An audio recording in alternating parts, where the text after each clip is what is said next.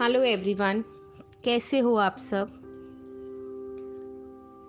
अभी हमने जो दो दिन फॉरगिवनेस और फिर सेल्फ फॉरगिवनेस पे बात की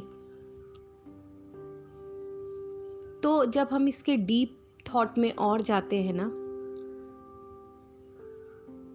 तो पहले तो हमको अपने आप को खूब अच्छे से टटोलना बहुत ज़रूरी है।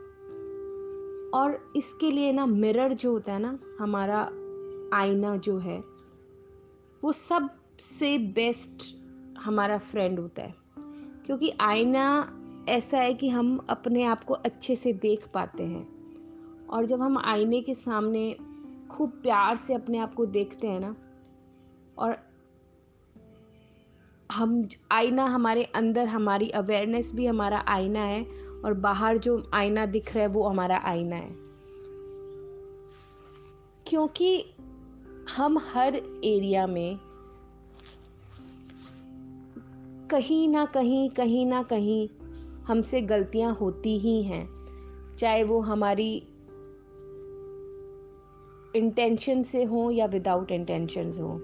लाइक like, बोली से बहुत बार गलतियाँ हो जाती हैं। हम ज़्यादा तेज गुस्से में जितना नहीं बोलना चाहिए, उससे ज़्यादा बोल जाते हैं। या तो हमारे सोचने में बहुत बार गलतियाँ हो जाती हैं, या तो हम किसी के बारे में जजमेंट कर लेते हैं, निंदा हो जाती है।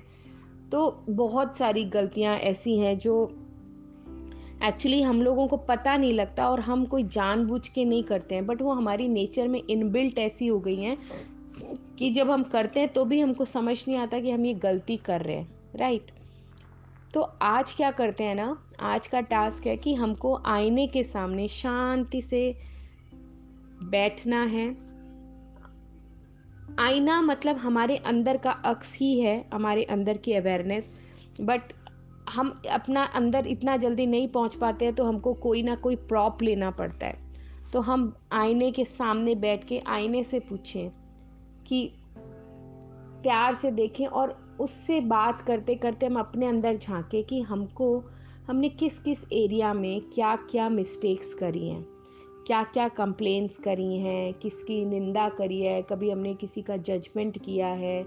और भी मतलब यूँ तो होता है ना, हमने वाणी से किसी को हर्ट किया है।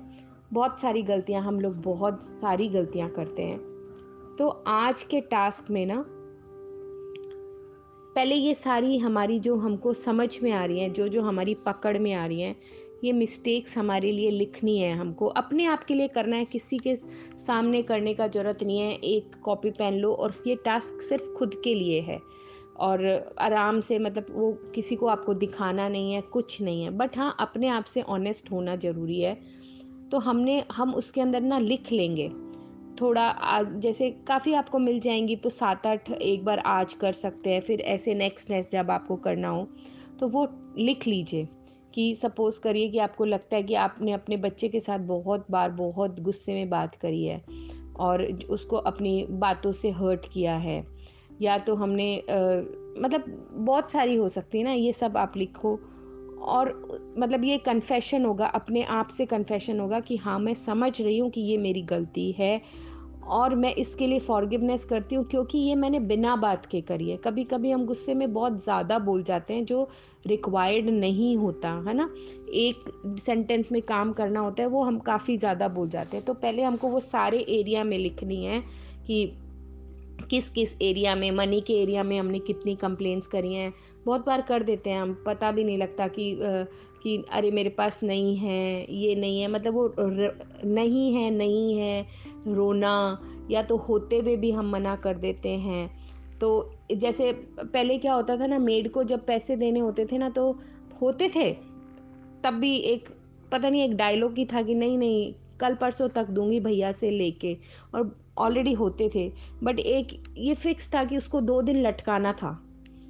पता नहीं क्या मन में बैठा हुआ था बट जब से ये बात समझ में आई तो ये सब बंद किया। क्योंकि पहले अपने आप को टटोला, फिर उन गलतियों के लिए कन्फेशन किया अपने आप से कि हाँ ये कन्फेशन है, और फिर उसके लिए कमिटमेंट किया कि इस गलती पे हम इस तरह से वर्क कर सकते हैं। क्योंकि हमको असली क्या है, हमको प्रैक्टिकल होना है। तो ऐसे ही हम अपनी जो भी, जिस एरिया में भी आपको लगता है, हर एरिया में हमने अपने हेल्थ के लिए क्या कंप्लेंट्स करी है, या तो हम कभी कभी होता है ना, कोई इतनी सी, उसको हम बढ़ा चढ़ा के बता देते हैं, हम जजमेंट कर लेते हैं, वो सारी गलतियाँ लिखनी है और उसके बाद अपने आप से कमिटमेंट करना है कि हम इस एरिया में कैसे कमिटमेंट कर सकते हैं इसको इम्प्रूव करने के लिए।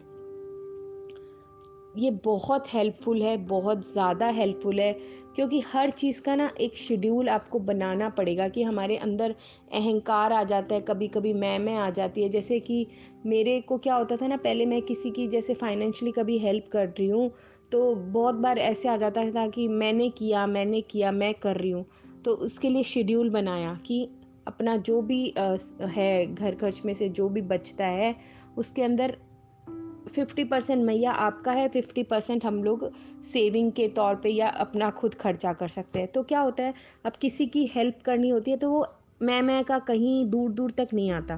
क्योंकि आपका है, आपको अर्पण, आपको बताना है तो मतलब वो ऐसे एक शेड्यूल बना लिया तो ये दिमाग से ना एकदम टोटल कॉन्सेप्ट हट गया। ऐसे ही आपको भी तरह तरह से शेड्यूल बनाना है कि हमने किसी के साथ नेगेटिव बोला, तेज बोला